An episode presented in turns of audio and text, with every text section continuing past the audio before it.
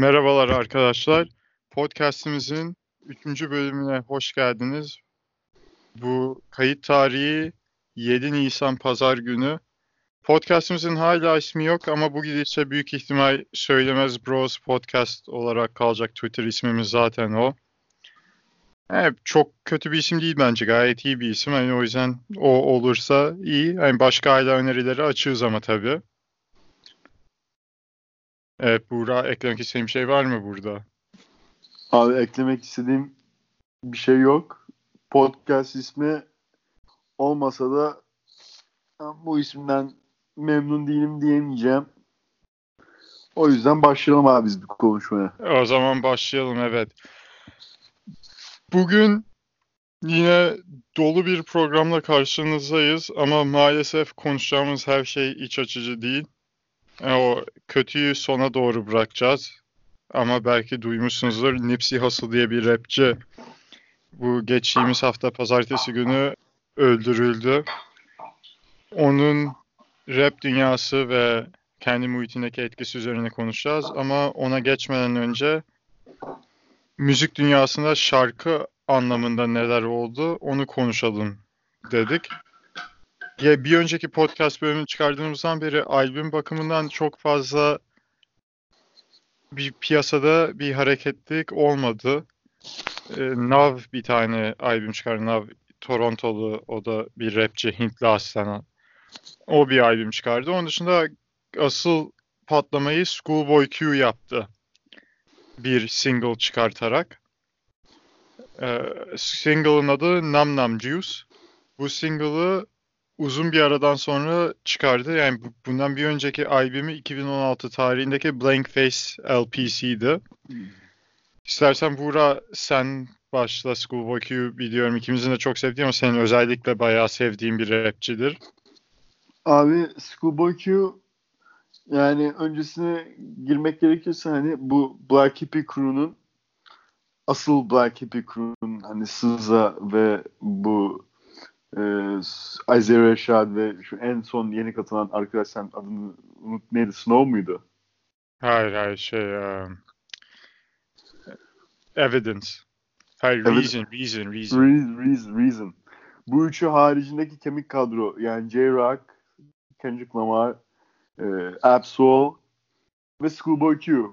Bu çekirdek kadroda belki de e, Kendrick Lamar'dan sonra, hatta belki Kendrick Lamar olmasına rağmen en fazla böyle bir kitlesi olan rapçi diyebileceğimiz bir adam.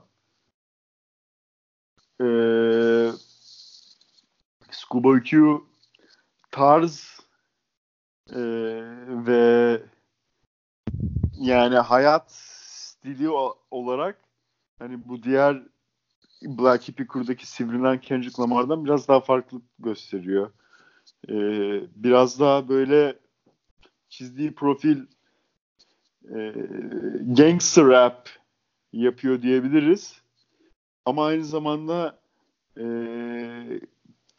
tek başına bir kız büyüten baba da oynuyor. Yani iki farklı böyle apayrı gözüken kimlikler aslında hani bir bakıma. Bu ikisini de bir koltukta yapmaya çalışıyor yani. E, oynamaya çalışıyor. Ve gayet de başarılı olduğunu söyleyebilirim aslında. Hani Schoolboy Q, Habits and Contradictions'la e, başlamıştım. Hani orada da ciddi anlamda etkilemişti beni. Herifin e, bahsettiği şeyler ve aynı zamanda hani e, delivery dedikleri, hani e, flow'su, akışı, söyleme şekli vesaire hepsi bir ahenk içindeydi ve aynı zamanda biraz daha ses tonu biraz daha sert. Bunu ikisinin birlikte güzel götürdüğünü gözlemlemiştim ve hoşuma gitmişti. Hatta yani ben benim için belki Kendrick Lamar'dan da daha fazla sevdiğim bir rapçi. Yani şimdi daha iyi demiyorum ama daha fazla sevdiğim bir rapçi konumuna gelmişti o ara. Ama bayağı bir süre senin de dediğin gibi sessizdi. Ee, ve bu single'la yeniden piyasaya çıkması çok güzel oldu. Yani bu single'ın çıkacağını biliyordum. Fakat ne zaman çıkacağına dair bir fikrim yoktu. Yani çünkü aslında daha önceden çıkması planlanan bir single'dı.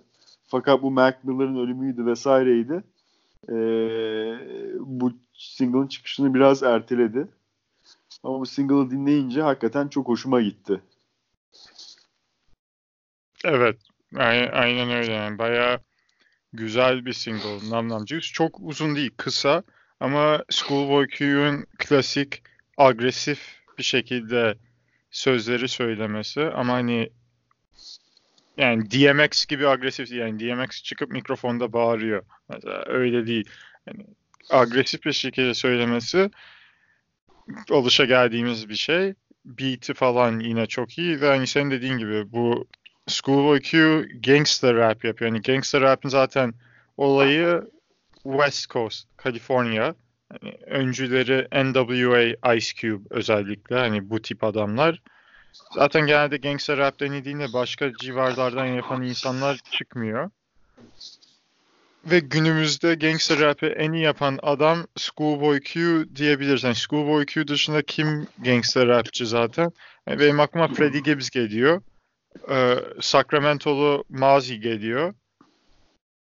Onun dışında pek fazla bir adam gelmiyor açıkçası gangster rap. Hani oluyor mesela Y G'nin bazı şarkıları gangster rap vari olabiliyor. Hani Kaliforniya'daki insanlar çünkü bu işin içinde iyice L A'dan gelen insanlar özellikle bu işin içinde büyüdükleri için hepsi ister istemez bir, biraz gangster rap yapabiliyor ama yani hakikaten yaptığı yani kategorizasyonu gangster rap diyebileceğin en has adam Schoolboy Q.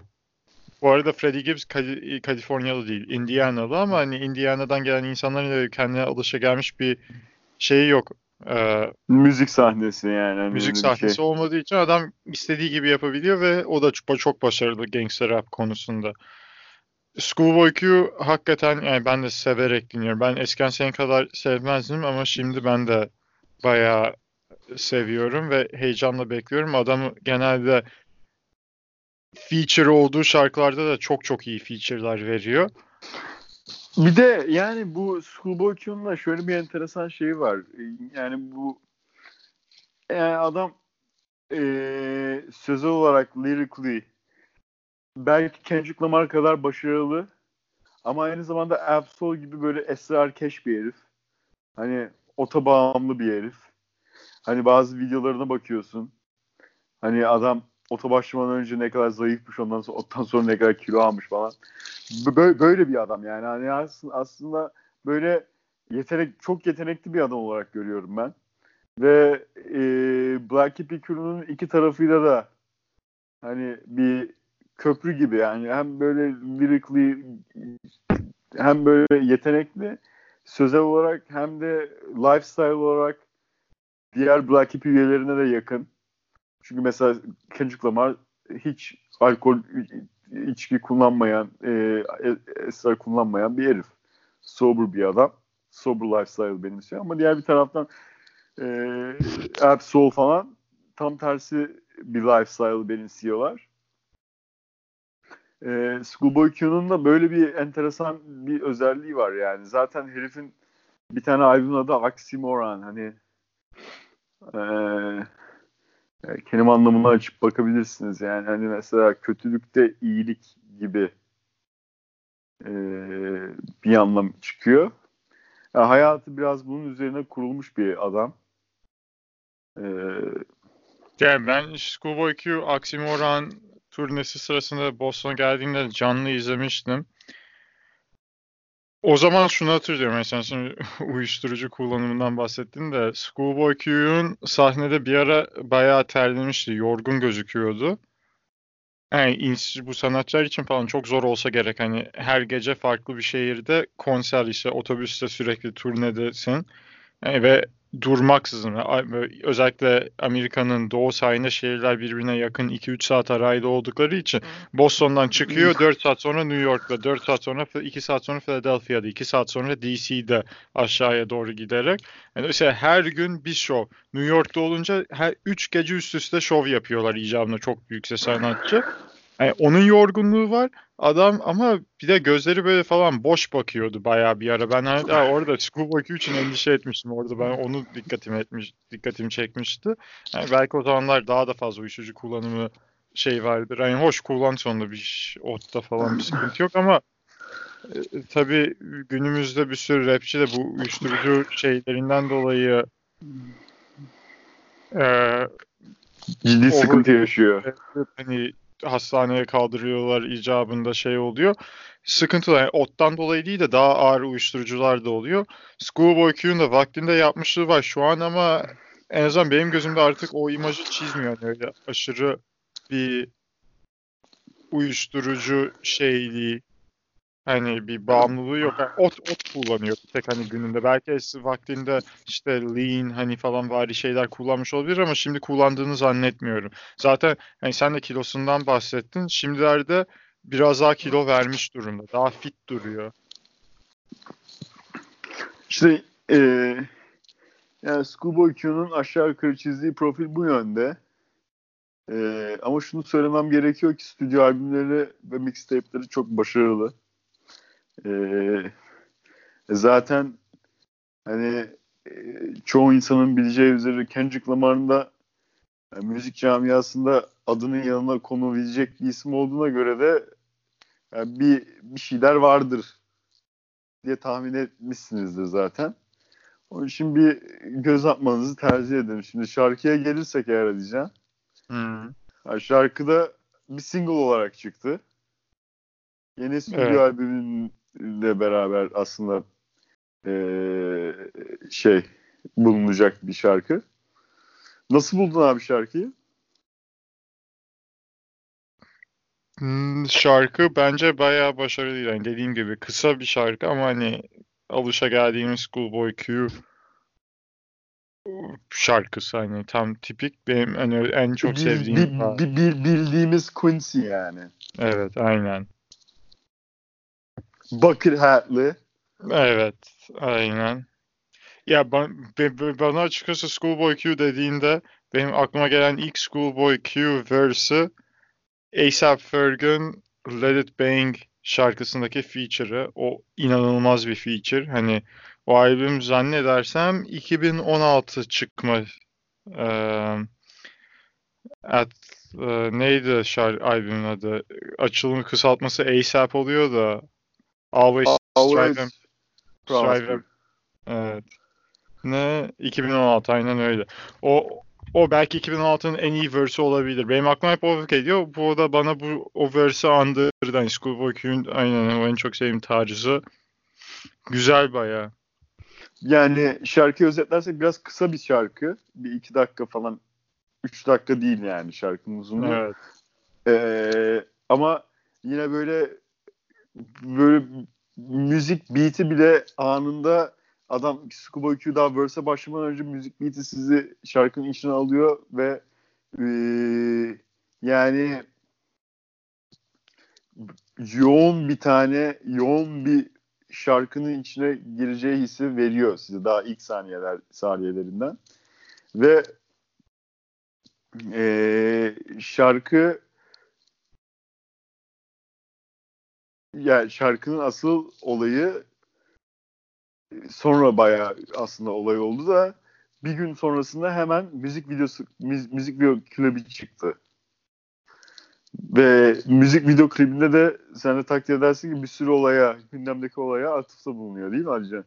Yani, yani gündemdeki bir sürü olaya atıfta bulunuyor değil de daha doğrusu hani birkaç tane bilindik pop kültürde bilindik sahneleri kendisi uyarlamış. İşte bir tanesi bu P. Diddy, Puff Daddy'nin Bad Boys'un bir tane müzik videosundaki bir sahneyi sanırım Hypnotize'daki bir sahne, yani Biggie'nin Hypnotize'ı galiba oradaki bir sahneyi canlandırıyor bir kesitte. Ha, en komiği orada bu Joe Rogan denen iğrenç bir herif var. Onun podcastine Elon Musk bir kere çıkmıştı. O da iğrenç bir adam. Abi siyasi olarak taraf belli, belirtmiyoruz ama ya. Yani ne olacak oğlum?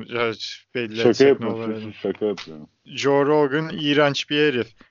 Şey neyse oraya girmeyelim de. Joe Rogan podcastinde Joe Elon Rogan Musk, Experience Elon Musk adı. Ot içiyor. Otu çekiyor sonra Böyle not bad gibi, hani fena değil deyip kafa sallıyor böyle. Bayağı komik bir şey aslında.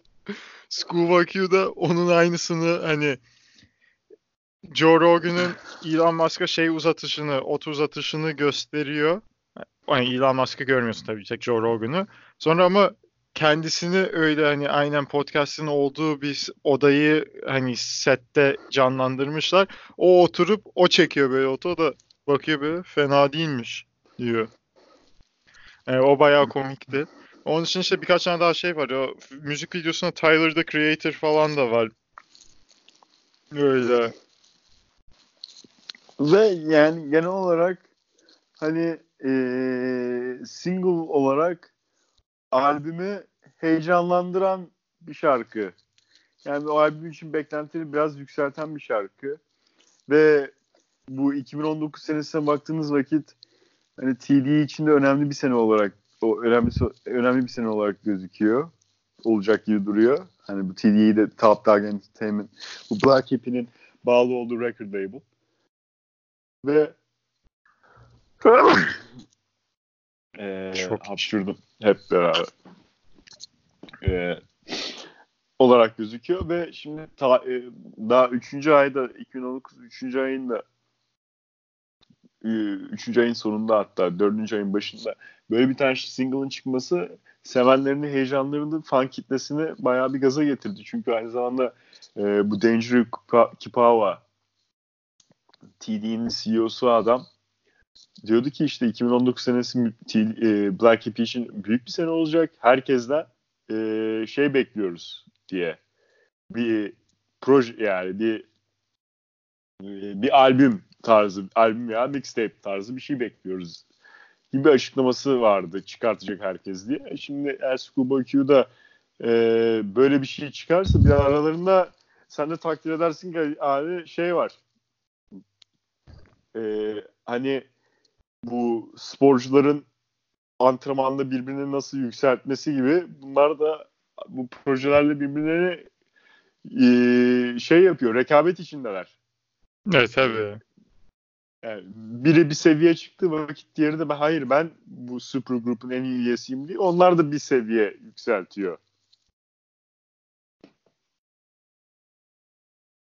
Evet aynen öyle, hani zaten Schoolboy Q'un Oxymoron'daki bir şarkısında şey diyor, e, hani tell Kendrick move from the throne I came for it, o da şey atıfta bulunuyor. O sırada Good Kid Mad City çıkmıştı ve Control versiyonu çıkarmıştı Kendrick Lamar. Control versiyonunda hani I'm the King of New York diyordu. Hangi albüm Kendrick Lamar, bir hangi albüm diyorum, hangi bir dergide Kendrick Lamar'ı sonra kral şeyiyle e, Complex tacıyla, miydi? Complex mi olabilir? X X L ya da e, Kendrick'i kapağını çıkarmışlar. O da onun hafızasına bulunarak Break the Bank'te e, tell Kendrick move from the throne I came for it yani diyor. E, bunlar da kendi aralarında tabii ki de rekabet içinde yani sonuçta. Abi rapçiler şu... yaptıkları işe çok önem veriyor. Hani kimsenin kendilerinden daha iyi olduğunu kabul etmek istemezler. Ee, şey Ee, şimdi de J-Rock da çok başarılı bir iki bin on sekiz şarkısı, iki bin on sekiz iki bin on yedi albümü çıkardı. Yani o, o, o da iki bin on dokuzda bir yeni bir proje çıkaracağı söyleniyor. Yani onun için T D hakikaten çok güzel bir yerdi. Ve senin de dediğin gibi abi, yani hiçbir tanesi kendisine ne kadar hani tüm dünya çapından bile kabul edilse bir adamın hani daha iyi veya daha önemli oluşu, bu adamlar bunu dile getirmezler. Hani yani bu böyle olsa bile söylemezler. Söylemek istemezler. Çünkü egosunu yetmez. Bu biraz şey gibi. Şimdi gündemdeki olaylardan, basketbol olaylarından bir tane benzetmeyle şey yapacağım. Bu geçtiğimiz günlerde N B A on E S P N'de Michelle Beadle, Jalen Rose ve Paul Pierce program yapıyor. E S P N maçı öncesi son ve devre arası ve sonrasında bu program sırasında şey diyor, Truth Serum diye bir ara şeyi var bunların, bir şey sekans işte bir, bir bölüm. burada Michelle Beadle moderatör kadın E S P N'deki. Paul Pierce'a The Truth, yani Truth Serum adım o, o, oradan geliyor. Ee, Paul Pierce'a birkaç tane şey soruyor. Paul Pierce'ın görüşlerini alıyor. Sorduğu şey de şu. Dwayne Wade Dwayne Wade'in kariyeri senin kariyerinden daha mı iyiydi diye. Adam buna şimdi ne diyecek abi? Aynı eranın oyuncuları, aynı dönemin oyuncuları. Şimdi hayır, evet benden daha iyiydi demez yani. E şimdi bunun ne kadar açık bir şekilde Dwayne Wade daha iyi olsa bile demez. E şimdi ben buna benzetiyorum. Bilmiyorum sen de katılır mısın ama yani bu durum, bu Taha Dağ'ın durumu da bundan farksız değil. Yani şimdi Kendrick Lamar icabında belki daha iyidir. Ama Absol icabında der ki hayır abi ben daha iyiyim. E bunu evet abi ama Paul, Paul Pierce'ın olayı bayağı komikti. E, Paul Pierce'ın olayı yani televizyondaki olayı komik yani tabii. Evet, taşak, taşak, geç, taşak konusu oldu herif abi ya. Ya Paul Pierce ne zaman o True Serum'u yapsa zaten olay oluyor. Herkes herkes ta, ta, taşak taşak olduğundan dönüyor herif. Yani tabii rap böyle ciddi olduğu için hani bu daha şey oluyor da ya ben buna benzettim. Bilmiyorum sen nasıl bakıyorsun? Ee, yani evet aynen. Yani ona ben pek benzetmedim çünkü hani bir noktadan sonra hani Paul Pierce mi Dwayne Wade mi daha iyi. Ondan ziyade şu daha iyi bir örnek hani ki aslında bu da bence o kadar yakın bir tartışma değil ama görsel olarak ve hani tarihi açıdan olabilir ama yoksa istatistiklerine baktığın vakit aslında kıyas kabul eden bir şey değil. Ama hani Kobe Bryant yani o daha iyi bir örnek bence. Yani Kobe Bryant Michael Jordan mı LeBron mı daha iyi tartışmalarını hep kendisine de katıyor. Yani evet. kendisini e, kendisini şey bir şekilde dahil ediyor. Evet. Hani ki aslında istatistiklere baktığım vakit Kobe ikisinin de yanına yaklaşmıyor. Yani ki Dwayne Wade de Dwayne Wade de aslında Kobe'den daha iyi bir shooting guard. Hani istatistiki olarak baktığında. Hani evet. Ama ona ona benziyor. Yani bu böyle belli bir seviyeye gelmiş insanların kabul etmek istemesi doğru. Hatta bir tane ben bir şey söyleyeceğim bununla ilgili. Bir tane rap e, sözü Five Dog'dan e, söyleyeceğim size. I'll give it to Paul Pierce yazmış bir tane takip ettiğim N B A yorumcusu. Here on that fake humble bullshit he's living that five life. Sonra iki nokta. Ego, I'm on my own jock still. Because if I don't say I'm the best, tell me who the hell will. Yani bunu abi bunu söyleyeceksin yani. Kendi reklamını kendin yapacaksın durumuna getiriyor ki haklı. Yani Five Dog'da abi sen bir kısa bir özet geçersen Five Dog'ın kim olduğuna ilgili çok çok çok yani, yani bir iki cümle. Tamam. Five Dog öyleli üç sene falan oluyor. A Tribe Called Quest diye bir rap grubu vardır. Efsanevi. Evet. Ee, onun bir üyesiydi. Onu da insanlar dolayısıyla hani çok sever. New Yorklu bir grup. Evet. Yani bu adam da böyle bir şarkının liri, yani Five Dog'ın liriklerinden bir tanesini söylemiş yani. Yani kendi reklamını yapmazsan abi bu dünyada kimse şeyini yapmaz. Onun için e, öteceksin yani. Söyleyeceksin. Abi Paul Pierce de biraz bunu yapıyor. Sen de T D'nin en iyi üyesi olduğunu düşünüyorsan raplerinde bunu söyleyeceksin yani. Herkes bunu söylüyor. Rap dünyasında, müzik camiasında da herkes kendi reklamını yapıyor. Ya self promotion dedikleri.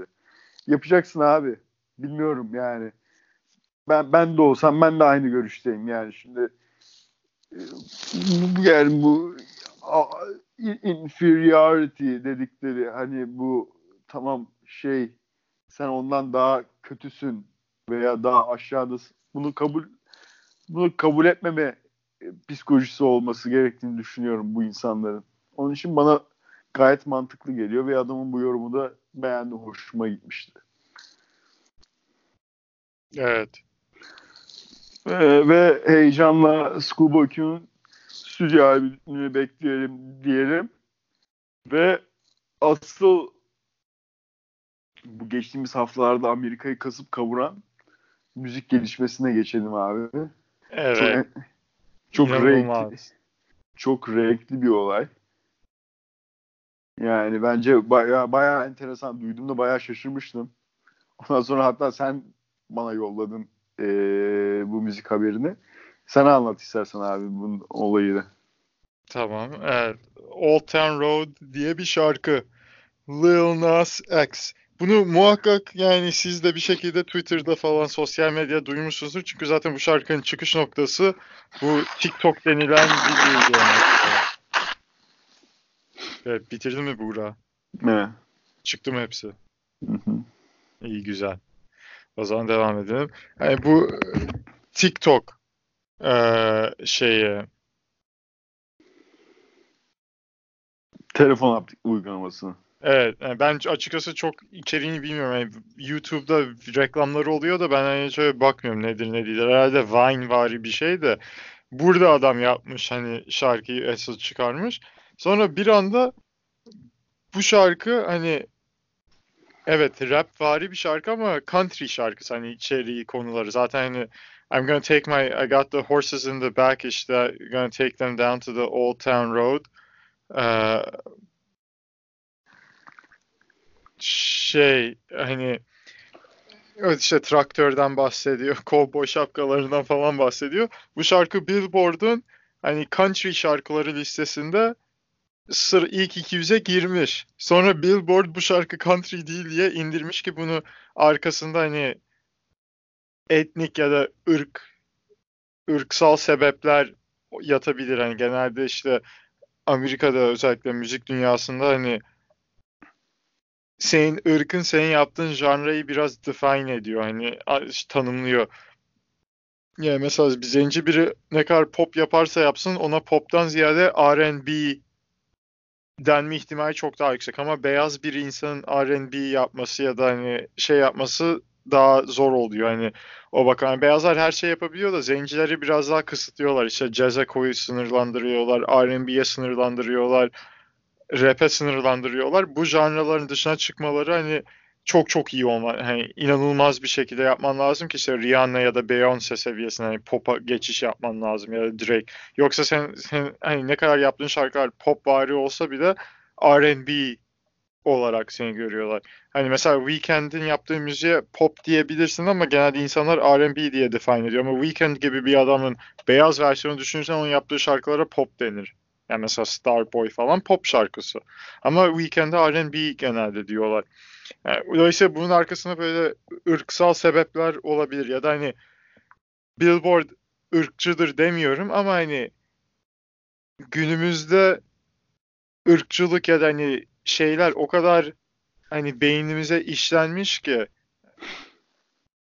biz farkında olmadan bu tarz şeylere sebep olabiliyoruz. Dolayısıyla insanlar bayağı sinirlendi ve daha ve şarkı da böylece ortaya çıktı hani iyice. Ben o, öyle duydum bu şarkıyı. Yani bir anda Billboard bu şarkıyı çıkarmış. Bakayım neymiş dinleyeyim diye. İnanılmaz güzeldi. Zaten YouTube'da da bir tane Red Dead Redemption iki'den video, şey oyun görüntüleri koyup video yapıp yüklemiş Lil Nas X. Ve buna işte şey falan da arka çıktı. Miley Cyrus, Hannah Montana'nın anne babası Billy Ray Cyrus. Bil- Billy Ray Cyrus kendisi de meşhur bir country şarkıcısı. Hani bu şarkı direkt country'dir falan diye. Aradan bir hafta geçti. Billy Ray Cyrus remix'ine çıktı. Ve hani remix'i de bayağı iyi. Ve insanlar acayip tabii hoşlarına gitti bunun şeyin çıkması.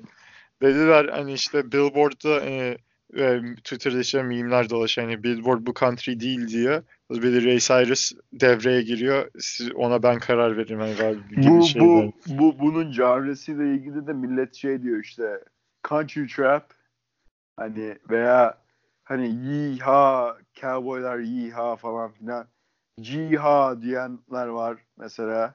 Böyle güzel enteresan mimler falan da ortaya çıktı. Hakikaten bayağı enteresan bir şey oldu. Hiç beklenmedik bir şekilde renkli bir bir hadise olmuş oldu müzik dünyasında. Ve ha, Billy Ray Cyrus hakikaten herif bu olayı bayağı sahiplendi. Şimdi size iki tane tweet okuyayım. Uh, it was so obvious to me after hearing the song just one time. I was thinking, what's not country about it? What's the rudimentary element of a country and a Western song? Then I thought, it's honest, humble, and has an infectious hook and a banjo. What the hell more do you need? Yani burada diyor ki, bir defa dinledikten sonra bile bana anında çok netti şey, benim için çok barizdi. Yani bu şarkının nesi country değil. Yani bir, bir kere öncelikle country country'nin country ne demek ki diyor. Country veya batı batı işte batı ya yani western dedikleri western veya country şarkıyı ne ifade ediyor ki diyor. Bu en baştaki sorulan bu nedir diyor. Sonra diyor ki önce ben düşündüm ki diyor bu şarkı diyor dürüst diyor mütevazi bir şarkı diyor ve inanılmaz akılda kalıcı bir nakaratı var diyor. Ve aynı zamanda banjo müzik aletini kullanılıyor diyor. Yani bundan daha fazla neye ihtiyacınız var ki diyor country ve western song için diyor.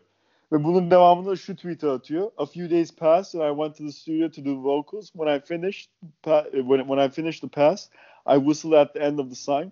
That's when the engineer stood up and said, that shit is fire. We're keeping that. Glad you guys are digging the, the tune. Love seeing all your memes.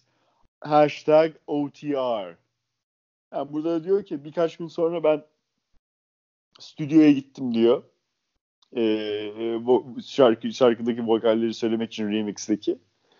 Ve bitirdiğim vakit şarkının sonunda biraz e, ıslık çaldım diyor. Ve bunu yaptığım anda diyor ki müziği işte prodüktör ve ses mühendisi adam bana bakıp bu şarkı inanılmaz oldu. Bu şarkı patlıyor deyip biz bu şarkıyı tuttuk demişler. Adam da diyor ki sizin tuttuğunuza çok sevindim. Yani bu şarkının böyle tutulmasına çok sevindim. Sizin devamındaki tepkilerinizi falan çok merakla bekliyorum. Takipteyim diyor. Ee, aynı zamanda adamın bu şarkıyla ilgili Old Town Road ya şarkının adı. Ee, bunun büyüdüğü bir tane yerlerden bir tanesinde Old Town Road diye bir yer varmış. Ee, Old Town Road onun için adamı bir anılarına falan götüren ve adamın ifade edebileceği bir yer. Hani alakası olan bir yer gibi geldiği için hani bu şarkıyla E, remix'e atlaması çok anlamlı oldu diye bir açıklama da yapmıştı Billy Ray Cyrus. Bunu da söylemem lazım. Onun için hani sanki böyle puzzle parçaları yerine oturmuş gibi bir his e, e, getirdi benim karşıma. Ve hakikaten şarkıda da Billy Ray Cyrus'ın verse'ü olsun, hani Lil Nas X'in şarkının tüm kurgusu olsun çok hoşuma gitti. Evet. Ee, şarkı benim de bayağı hoşuma gitti. Billy Ray Cyrus'ın öyle sahip çıkması iyiydi. Yani burada tabii biraz ironik bir durum da var. Çünkü Miley Cyrus işte bu Hannah Montana evresinden çıktıktan sonra yaptığı ilk şeyler işte Michael Made It'le beraber falan böyle rap vari şarkılar yapmıştı. Rap de bayağı bitti mi? Ha? Evet evet. Çıkar, daha çıkacaksa çıkar. Oğlum kulaklığımı çıkarmıştım yine de duydum ya. Neyse. Neyse. İşte dinleyicilerimiz de dinler. Belki onlar seninle beraber sümkürür. Hmm. Ee, nerede kalmıştım? Ha, burada Miley Cyrus rap dünyasına atıp da bulmuş. Sonra rapten çıktı artık. Rap yapmayı bırakan insanlar da işte yani Miley'e kızmıştı zenciler hani şey diye gelip hani bizim kültürümüzü çaldın, kendini patlattın, meşhur oldun. Şimdi bizi bıraktın hani gelip hani vulture deniliyor bunlara, culture vulture, hani gelip bizim kültürümüze alıp aşırdın, sonra biraz meşhur ünlenince hani hiçbir şey yapmadan, arkana bakmadan çekip gittin. Ama babası böyle bu oydaysa, yani babasının da bu adama hani destek çıkması o bakımdan biraz ironik ve sonra babasının insanların bu kadar hani zencilerin ve rap dünyasının bu kadar hani severek desteklemesi, bunu yapmasına şey işte mimleri dolaşıyor. Yani Miley babasını kıskanıyordur, zenciler bunu, babasını o kadar çok şey yaptı, hani kucak açtılar, kendisini sevmiyordu. Ee, öyle komik şeyler vardı. Şarkı bayağı güzel. Dinleyin kesinlikle. Şarkı bayağı güzel. Şimdi millet de şey diyor. Bir tane video seyretmiştim. Bu Rap Genius sokak röportajı yapıyor. Sizce bu şarkı, millete şarkıyı dinletip bir kesitini dinletip işte bu şarkı country mi, bu şarkı rap mi diye. Çoğu insan country diyor. Hep diyorlar he, he, bir, birkaç çoğu insan şey diyor ilk önce. Country ile rap diyenler elli elli diyelim.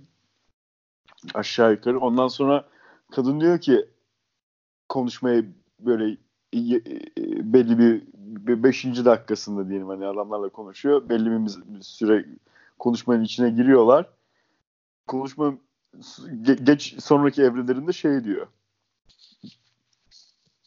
Bu şarkının remixine de Billy Ray Cyrus çıktı diyor. Ha diyor, o zaman kesinlikle country olması gerekiyordu. Yani bu insan, bu da insanların aklındaki biraz ön yargıları falan hani güzel ortaya koyuyor. Ama bir tane çocuk adam da şey diyor. Şimdi bunu böyle yaparsan diyor artık bir tane country trap albümü seni bizi bekler diyor yani. Yani milletin de beklentisi o. Benim de açıkçası beklentim o. Yani bu adamın bu tarz şarkılarla bir proje, bir albüm veya mixtape yapmasını bekliyorum ve güzel oldu olabileceğini düşünüyorum. Evet, o yolda ilerliyor zaten. Sanırım bir record label imzalamış onu. Ha, albüm çıkaracak işte. Albümü de birilerini istiyorum diye tweet atmıştı hatta. Ki bu arada şunu da söyleyeyim, sonra ka- kapatalım bu konuyu. Ee, şarkıdaki en rap vari sözü remix'te Billy Ray Cyrus söylüyor. bir, bir satırı Riding Down Rodeo in My Maserati Sports Car. Yani bu country ile alakası yok. Bunu rap şarkısında duyarsın daha çok. Ve bunu hani Lil Nas X değil, Billy Ray Cyrus söylüyor. Evet, evet. Yani şarkının en rap vari sözü o. Ama Lil Nas X'in de bayağı bir popüler olduğunu söyleme, söylemeliyiz. Atlanta Hawks'ın şey devre arası gösterisine çıktığını söyleyelim yani. Bu da gösteriden evet. Kaçmadı. Evet, aynen. Aynen. O zaman, o zaman günümüzdeki son konu mu? Evet. En, en üzücü konu. Nipsey Hussle'ın vefatı.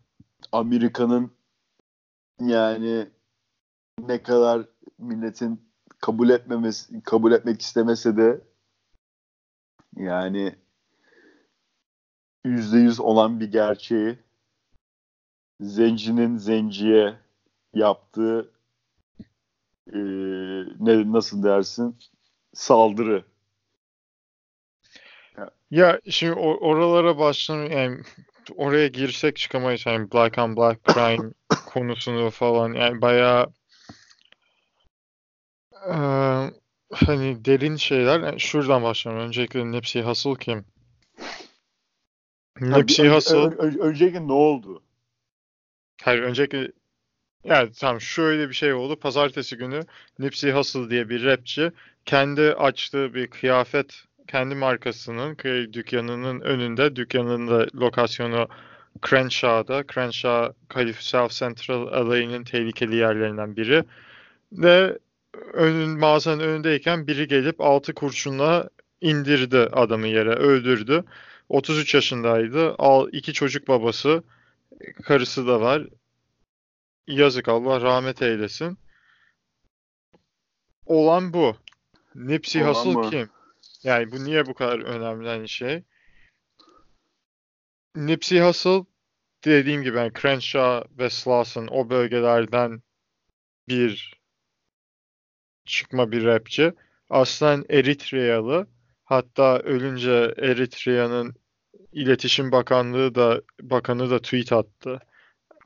Ölüm haberini duyduk, üzüntüyle şey yapıyoruz. iki bin on sekizde Eritre'ye gitmiş, bakanla falan görüşmüş hani işte şey için, yani orada da çalışmaları varmış. Nipsey Hussle şu bakımdan önemli. Hani rap olarak dinlemesi bence o kadar kolay bir şarkıcı değil. Hani şöyle çok sert. Hani beatleri sert ve söyle, yani şarkıları söyleme tarzı daha sert, hani böyle şey bir şekilde söylüyor. Yani icabında çok bir flow'su olduğundan yani olduğunu söyleyemeyebiliriz. Çok küfür hani, ediyor, çok sövüyor. Evet hani ama yani kendi çapında motivasyon ağırlıklı şarkıları var, hani işte şey şunu böyle yap böyle yap hani ya, kendine güven var şeyler. Nipsey Hussle'ı Nipsey Hussle yapan aslında müzik dışında yaptıkları şeyler. Ha, bu arada şunu da söyleyeyim. Bu seneki Grammy'lerde rap, yılın rap albümüne adaylardan biri Nipsey'in albümüydü. Dedication, ay Victory Lap albümü. Dedication diye bir şarkısı var albümde. Kendrick Lamar var şarkıda. Ee, Nipsey Hussle'ı asıl önemli yapan bir, Nipsey Hussle'ın bir record label'la anlaşması falan yoktu. Çıkardığı tüm şarkıların sahibi kendisi. Bu İngilizce'de owning your own masters diye bir terim vardır. Bu owning your own masters demek, yani master, master recording. Orijinal kayıt. O orijinal kayıttan sonra diğer kopyalar ortaya çıkıyor. Kendi orijinal kayıtın sahibi sensen. O şarkının işte albümlerinden ya da streamlerinden gelen paraların hepsi sana gidiyor. Ama genelde bu orijinal kayıt sana ait olmuyor. Nipsey Hussle'ın tüm şarkılarının orijinal kayıtları Nipsey Hussle'a aitti. Dolayısıyla Nipsey Hussle'ın albüm satışlarından hepsi şimdi Nipsey Hussle'ın estate'ine, evine gidiyor. İşte ailesine gidiyor. O bakımdan çok önemli. Çünkü Nipsey Hussle her şeyde, hani müzik dışında, müzik onun için sadece bir araçtı. Ne için araç? Yani platformunu genişletmek için, biraz para kazanmak için. Onun için asıl önemli şey durduğu idealler. İşte hani zencilerin, özellikle fakir yerlerden gelen insanların çıkıp hani bağımsız bir şekilde sanat yapabilmeleri, bağımsız para kazanıp kendileri patron olabilecekleri şeylerdi. Yani Nipsey Hussle diyordu ki ben müziğimi bedavaya da veririm diyordu. Albümlerini genelde hani birkaç tane mixtape'ini falan bedavaya indirebiliyordu ama aynı zamanda parasını vermek isteyen adam da verebilir diyordu. Bir tane mixtape'ini yüz dolara satıyordu mixtape başına. İnsanlar da alıyordu. Çünkü hani Nipsey Hussle'ın yaptığı, durduğu bir ideal vardı. Sonra Nipsey Hussle'ın üzerinde durduğu başka projeler. Bu kendisi de Crip'lerden Rolling altmışlar diye bir Crip setine üyeydi. Büyürken bayağı gang violence'ın iç içinde büyümüş. Yani bu çete şeylerinden Kaliforniya'da. Ama onları durdurmak için ne yapabiliriz diye, hatta öldüğü zaman ya o günün akşamına ya da bir sonraki güne Los Angeles'taki polis departmanıyla toplantıya gidecekler. Yani neler yapabiliriz işte polisle çetelerin hani bu e, daha Kaliforniya, Los Angeles'ın daha fakir yerlerindeki bu e, şiddetin olduğu yerler, suçun olduğu yerlerdeki suçu nasıl indirebiliriz, polisin bu insanlarla ilişkisini nasıl düzeltebiliriz konuna gibi konuları tartışmak istiyordu. Onun dışında gitti. Ya belli, yani belli ki adamın sürekli olarak Los Angeles Police Department'la bir iletişim halinde olduğu belli yani. Şimdi bu evet. bir, günlük, bir günlük bir şey değil yani bu. Bir günlük bir şey değil ve hani şöyle bir şey de sırf bu değil Nipsey Hussle'ın yaptığı. Yani Nipsey Hussle çok basit hani böyle meşhur olup artık hani sonuçta albümü Grammy'ye aday olmuş bilmem ne. Hani büyük olup işte Ellen'a çıkabilirdi. Ellen'ın şovuna çıkıp yani işte kendi geldiği yerleri unutabilirdi icabını ama o tam aksine aldığı parayı kendi muhitindeki insanlara hayat standartlarını yükseltmeye yönelik yatırımlarda yaptı. Sonra gitti bir tane emlak şirketi, bir tane emlakçıyla beraber ortaklaşarak bir tane bina satın aldı. Binada Silikon Vadisi'yle işte bu Kaliforniya'nın, yani Los Angeles'ın falan fakir bölgelerin arasındaki köprü olmak istediğini açıklayan bir e, organizasyon kurdu. İşte özellikle bu muhitlerden gelen çocukları şey e, iş mühendislikte işte bilgisayar bilmem ne kodlama falan gibi şeylere imkan sağlamak için e, hani böyle bir şey vardı. Sonra başka ne yaptı? Ha gitti. Bir tane işte kendi en hani tehlikeli, Los Angeles'ın tehlikeli yerlerinden biri Crenshaw muhitinde bir tane strip mall, hani açık hava alışveriş merkezini satın al, yani oradan dükkanlar satın alıp kendi mağazasını oraya açtı.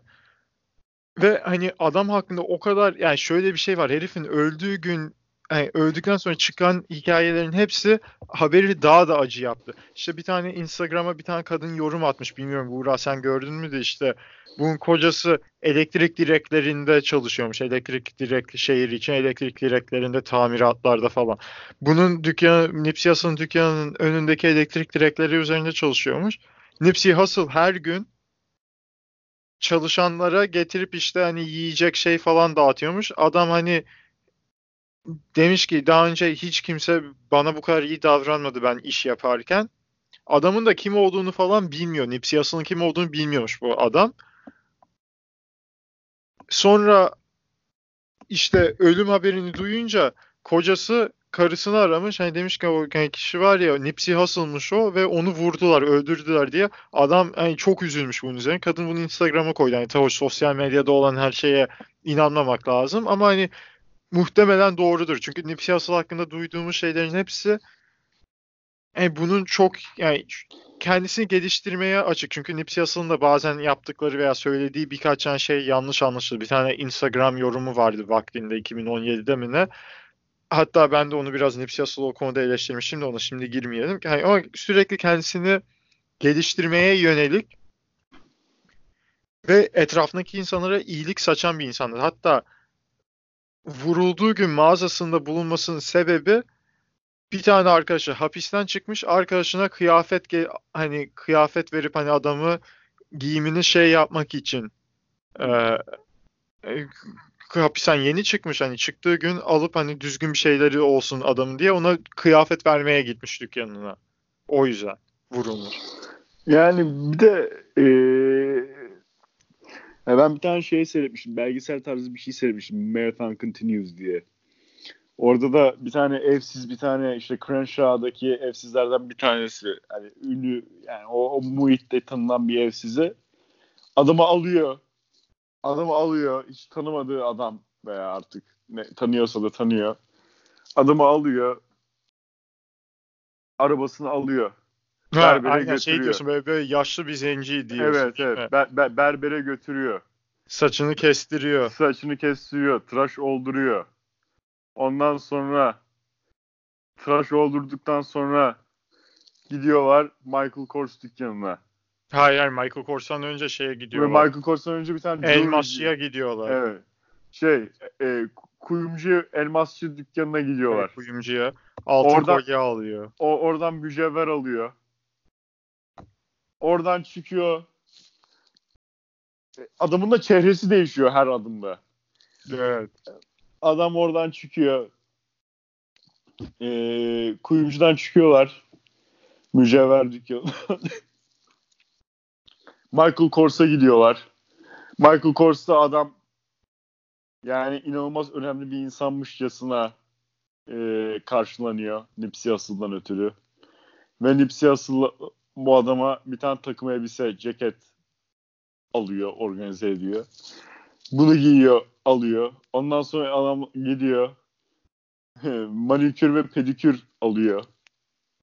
En nihayetinde adamın ilk baştaki adamla alakası olmayan bir tip olarak çıkıyor. Ve bunu yaparken de Nipsey Hussle hiç şey yapmayan bir adam yani. Hiç or- yani yani bunu bir şeymiş gibi yapmamaya çalışıyor. Yani bu normal olağan bir şeymiş gibi ben anladım yani. Hiç yani içten pazarlık bir adam değil. Hani bunu yapayım da reklam olsun bilmem ne olsun. Nipsey Hussle'ın öyle bir derdi yoktu.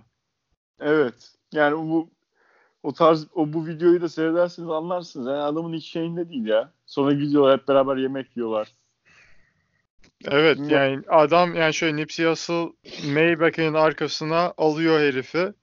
Adam o sırada hani bu e, ş- süpermarket arabalarını ittiriyor otoparktan. Zenci, yaşlı bir adam, hani orada sokaklarda yaşayan biridir muhtemelen.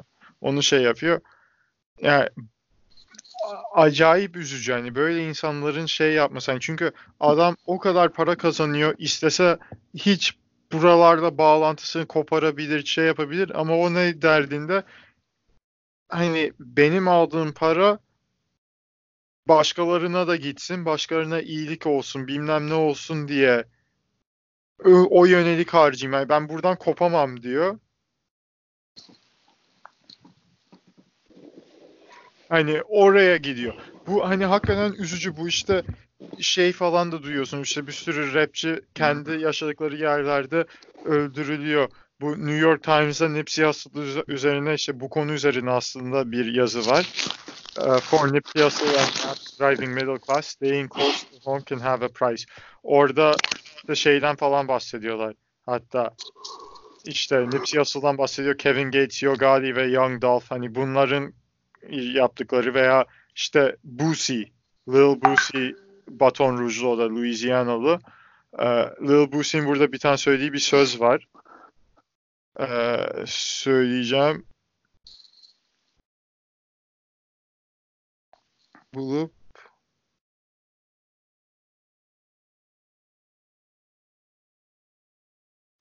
ha diyor ki işte genelde hani çoğu rapçi kendi şehrinde öldürüyor.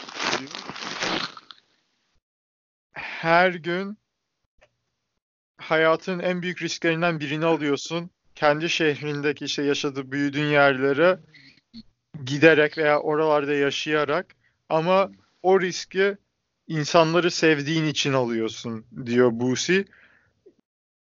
Ki doğru, mesela Meek Mill'in kuzenini Lil Snoop'u sanırım Philadelphia'da vurmuşlardı. Ondan sonra o da rapçiydi. Ee, burada bu article aynı zamanda şey, yani haberde Mazi diye bahsetmiştik, Sacramento'lu bir rapçi. Ki Mazi'nin de, o da bayağı gangster rap'te iç içe hapis yatmışlığı falan var. Bu şeylerden dolayı yakın arkadaşlarıyla bu gang violence'dan dolayı kaybetmiş biri. Dolayısıyla onun da bu albümlerinde falan özel, bu çok hani yer alan bir konu, işte hani bunu sorgulayan bir yap şarkıları var. Hani evet, yaptıkları şeylerden bahsediyor ama bunlar hani evet ben bunu yaptım, adamım, erkeğimdir konusuna söylemiyor ve Nipsey Hussle'a diyor ki hani o hani hepimizin olmak istediğimiz bir idoldü diyor ve kendisini de bayağı korkutmuş. Çünkü hani daha o da kendi mahallesinde yeni küçük bir hani kavgaya karışmış o da yine. Yani dolayısıyla bu insanların hep yaşı, bu rapçilerin maalesef yaşadığı bir risk. Ee, Jemele Hill'in de çok güzel bir yazısı var Atlantic'te yine Nipsey Hussle üzerine. Yani hakikaten çok çok yazık. Bir sürü rapçi bundan veya Ve bundan, ya, bu ölüm, hani ölüm. Adamın da, vuran herifin de dediği şey, Nipsey Hussle bana saygısızlık etti. Ulan sen nasıl saygısızlık, yani ne etmiş olabilir ki en fazla? Ne Hayat, yapmış olabilir ki ya. Sen gidip adama altı kurşun sıkacaksın? Ya. İki çocuk babası. Ya bir de bunların haricinde üzücü olan şey şu, yani dramatik olan şey bir de şu. Adam ölürken yani yirmi senedir belki yanında olan, Ee, beraber şeyi yaptı, korumacılığı yaptı, bodyguard'ı yanında değil adamın. Evet. Böyle bir de böyle bir de böyle bir enteresan bir nokta var. Yani hakikaten hiç beklemediği bir anda adam şey yapıyor. Evet. Ee, bir önceki kur, gün kur, aynen. Bir önceki gün şeyde Texas Tech'le Michigan State'in Yok pardon Texas Tech değil. Texas Tech kimi eledi? Gonzaga'yı eledi Elite Eight'te. Gonzaga'yı elediği maçı canlı izlemiş. Niye canlı izlemiş? Vaktinde beraber çalıştığı ya da yanında çalışan bir tane adamın oğlu Texas Tech'te basketçiymiş. Gidip maçtan sonra gidip Texas Tech'li oyuncuları kutladı. Onları şey yaptı. Yani sonra ertesi gün işte bodyguard'ın yanında olmamasının sebebi de hapishaneden çıkan arkadaşı Ne kıyafet almıyor lan, bunun için ya koruma be, be, taşıyayım ya, ki. Be, be, be, be, beklemiyor. Beklemediği anda ve yani bir de burada medyayı da eleştiriyor millet. E, T M Z falan adımı bu ölüm sahnesini çekiyor, pa- şey yaptılar, paylaştılar, ettiler falan. Millet diyor ki siz manyak mısınız, hani şey niye bu kadar grafik bir şey sahne paylaşıyorsunuz falan. Böyle bir eleştiriler de oldu. Ama genel olarak müzik camiası bayağı e, arka çıktın hepsi aslında. Ve e, yani Nipsey Hussle'ın hiçbir şekilde yaptıklarının unutulmayacağı zaten ortada. Bunun en güzel şeklini adamın vurulduğu gün inanılmaz bir kalabalık e, öl- vurulduğu noktada buluştu ve evet, ağlamaya başladı. Andılar adamı. Belki Andılar. hala belki hala or- oraya gidip anıyorlar. Her gün anıyorlar. Çiçek bırakıyorlardı. Ve sırf orada değil, bir sürü yerde işte bugün yine bir tane tweet gördüm. Bugün yapılan işte e, anma törenleri. Yani Amerikan farklı yerlerinde işte millet anma şey yapıyor. Nipsey Hussle için bir araya geliyor. Kendrick Lamar gitti konserinde Nipsey Hussle için şey yaptı. Dreamville Fest vardı. J. Cole arka planda Nipsey Hussle'ın videosunu falan koyarak Nipsey Hussle'a selam yolladı. New York'taki anmada Dave East arabanın üstüne konuşma yapıyordu. Dave East de New Yorklu bir rapçi. O da Crip orijinli. Ee, o çıkıp şey yapıyordu. Ben buraya sırf hani Crip'ler ya da Blood'lar hani şey geç. Yani bir sürü işte Mazi dediğim adam Blood kendisi. Zaten müzik dünyasında artık hani Crip'lerle Blood'lar çok beraber iç içe çalışıyorlar da hani günlük hayatta da artık hani bir sürü Blood veya Crip'lerin bu Rolling altmışlar denilen gengin rakip gengleri de gelmişti. Hani o anma törenine her şey, her şeyden, kesimden insan anıyor. Zaten adamın cenazesini Staples Center'da yapmayı düşünüyorlar. Yani düşün, stadyum kapatacaklar. Ama abi ben buna ben, ben ben ben ben buna şaşırmıyorum. E sen kendin dedin Rolling altmışlar. Ee, geçtiğimiz günlerde e, Russell Westbrook ikinci bin dokuz yüz altmış sekizden sonra ikinci kez double triple double yaptı. Bu evet, yani sonra. N B A tarihinde yapılmış daha önce bir kere yapılmış. Yani bu şey gibi değil. Ölen arkadaşımı anmak için altmış sayı atayım değil. Adam maça ben yirmi yirmi yirmi stat line'i yapacağım kafasıyla geldi Russell Westbrook. Yani ben Russell Westbrook'u bu yüzden inanılmaz. Zaten maça Crenshaw tişörtüyle geldi locker room hani stada. Ve adam bunu yap çıkıyor yirmi yirmi yirmi yapıyor. Evet. yirminci rebound'a alınca zaten "That's for Nipsey" deyip bağırıyor zaten hani şey diye rebound'a al. Oyunda kaldı onun için. Lakers'a karşı oynuyorlar. Yeniyorlar. Öndeler ama sırf yirmi yirmi yirmi stat line'ı yapacağım diye oyunda kaldı. Hamidou Diallo'yu alacaktı. Billy Donovan çıkarma beni dedi. Kaldı, aldı yirminci rebound'unu, sonra "That's for Nipsey" dedi. Ve yani bu spor camiasından çok yankılandı. LeBron James şey yaptı. LeBron James şey millet şey dedi işte Nipsey Hussle'ı nereden hatırlıyoruz falan. N B A'de sezon başında Chris Paul'la Rajon Rondo arasında gerginlikte courtside oturuyor abi Nipsey Hussle. O bayağı iyi gibi. Ya. Sanki kavgaya girecekmiş gibi bir de böyle Magic şey. Magic Johnson forması var üstünde. Böyle renkli bir görüntü. Ondan sonra Stephen Curry çok üzüldüğünü söylüyor. Hatta bir tane video dolandı işte maç öncesine artık tam hazırlanıyorlar. Kevin Durant Stephen Curry'yi çağırıyor. Diyor ki işte e, Nipsey Hussle vefat etti haberini söylüyor. Çok üzülüyorlar falan. Hatta sonra Stephen Curry de diyor ki işte Nipsey Hussle'ın ölümüne çok üzüldüm. Senin bu sene daha yeni yeni tanımaya başladım. Hani çok kendi toplumun için çok önemli şeyler yapıyordun, çevrenin için. Ee, ruhun şad olsun tarzı bir mesaj yayınlıyor. Russell Westbrook keza diyor ki biz her şeyden öte kardeştik diyor. Hani aynı çevrede Russell Westbrook da Los Angeles'ın e, büyüme, doğma büyüme. Ondan sonra yani müzik camiası Kevin Durant olsun herkes tüm tüm oyuncular yani o gün bir de pazar günü hani dolayısıyla maçlar erken saatlerde falan oynanıyor ama bu haber ortaya çıkınca pardon pazartesi günü Pardon, pazar vuruldu değil mi? Pazartesi vurulmadı. Bir hafta oluyor. Evet, bir hafta oluyor. Evet, çünkü pazar günü işte bu haber çıkınca ortaya şey e, ne derler ona? Evet, aynen pazar vuruluyor. İşte soyunma odasında oyuncular adamın şarkılarını dinlemeye başlamış. İşte Washington Wizards mesela o gün erken maça çıktı. Maç sırasında ölmüş. Maçtan sonra soyunma odasında herkesin hepsi asıl dinliyordu. Yani bayağı bu hani şey gibi Russell Westbrook'un yaptığı da Chris Paul lisedeyken ölen bir dedesi var. Dedesini öldürüyorlar. altmış bir yaşında. Çıkıp hani altmış bir sayı yap, atacağım diye çıkıyor sah- sahaya. altmış bir sayı yapıp kendisi oyundan çıkartıyor sonra. Ve yani bu, onun gibi bir şey ama Russell Westbrook diyor ki ben altmış sayı atmayacağım. N B A tarihinde daha önce bir kere yapılmış bir Tam. istatistiği yapacağım. yirmi yirmi yirmi. Ve bunu ona adadı. Hakikaten büyük bir jest. Shaquille O'Neal'dan, Stephen A. Smith'ten, Baron Davis, herkes adamı bir şekilde andı, bir şekilde bir tribute yaptı, bir şekilde bir şeyi adadı adama. Ee, yani hakikaten adamın, bilmiyorum, yaşarken bu kadar adama şey yaptılar mı?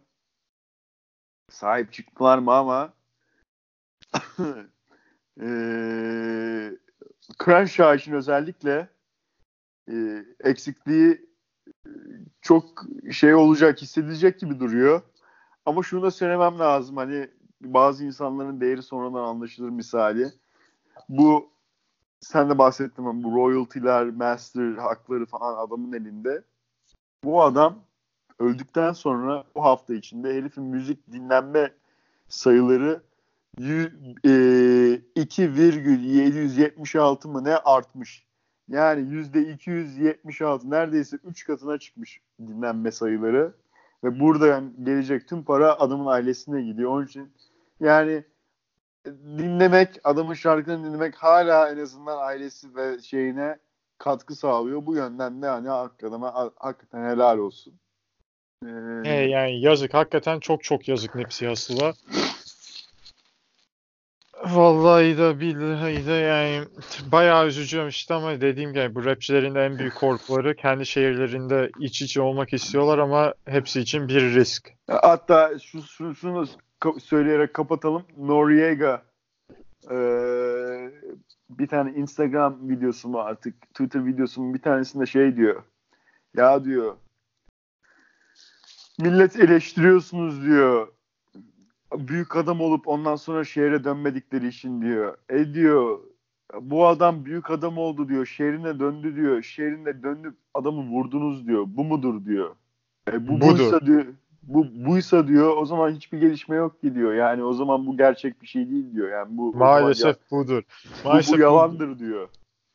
Yani bu yani bir sürü insan başına geliyor. Bu her tüm rap, yeni çıkan rapçiler özellikle böyle tehlikeli yerlerden çıkan rapçiler ki çoğu öyle. Hepsine büyüklerin dediği şey oralardan bir an önce çık çünkü hani bu şey e, İngilizce bir söz var. Crabs in a bucket. Kovadaki yengeçler diye. O genelde bu özellikle hani gettolardan çıkan insanlar için ki durum için kullanılıyor. Vince Staples'ın öyle bir şarkısı var. Ee, yani bu hani şey olarak bakıyor buna. Eğer ben alamazsam, yani ben yapamazsam sen de yapama. Crab mentality. Yani çünkü bir kovadaki bir hani yengeç yengeç çıkmaya çalışsa diğerleri onu çekip aşağı indiriyor. Ve o şey kimseyi kurtaramıyorsun. Ve bu hani bir bir tane çürük şeyle bir çuval inciri hani berbat edebilir. Bir sürü insan bunu seviyor ama illaki birileri çıkıyor ki bunu berbat edecek. Bu rap dünyasında özellikle gettolarda falan çok görülmüş bir şey. Maalesef bunun ötesine geçemiyorlar. Çok çok yazık. Hani hakikaten çok üzücü. Evet. Bunu ya bunun üzerine daha fazla konuşmaya gerek yok. Bu haftaki podcast'i istersen böyle kapatalım abi. Evet yani maalesef çok iç açıcı bir konuyu kapatamıyoruz. Yazık. Herke- herkese biraz bu konu hakkında belki biraz düşünce, düşünmeye davet edelim. Evet, internetten okuyun siz de bu konu hakkında. Şar Buğra'nın dediği gibi şarkılarının streaminden record label'a falan imza atmadığı için hani tüm paralar ona gidiyor. Dolayısıyla hani yaptığı kuruluşlara ve ailesine yardım etmek istiyorsanız da ve merak ediyorsanız muhakkak girin dinleyin şarkılarını Spotify'dan, nereden dinliyorsanız. Öyle diyelim. Bizi dinlediğiniz için, bizi dinlediğiniz için teşekkür ederiz. Bir sonraki podcast'te daha direkt güzel konular konuşmak dileğiyle. Hoşça kalın. Hoşça kalın.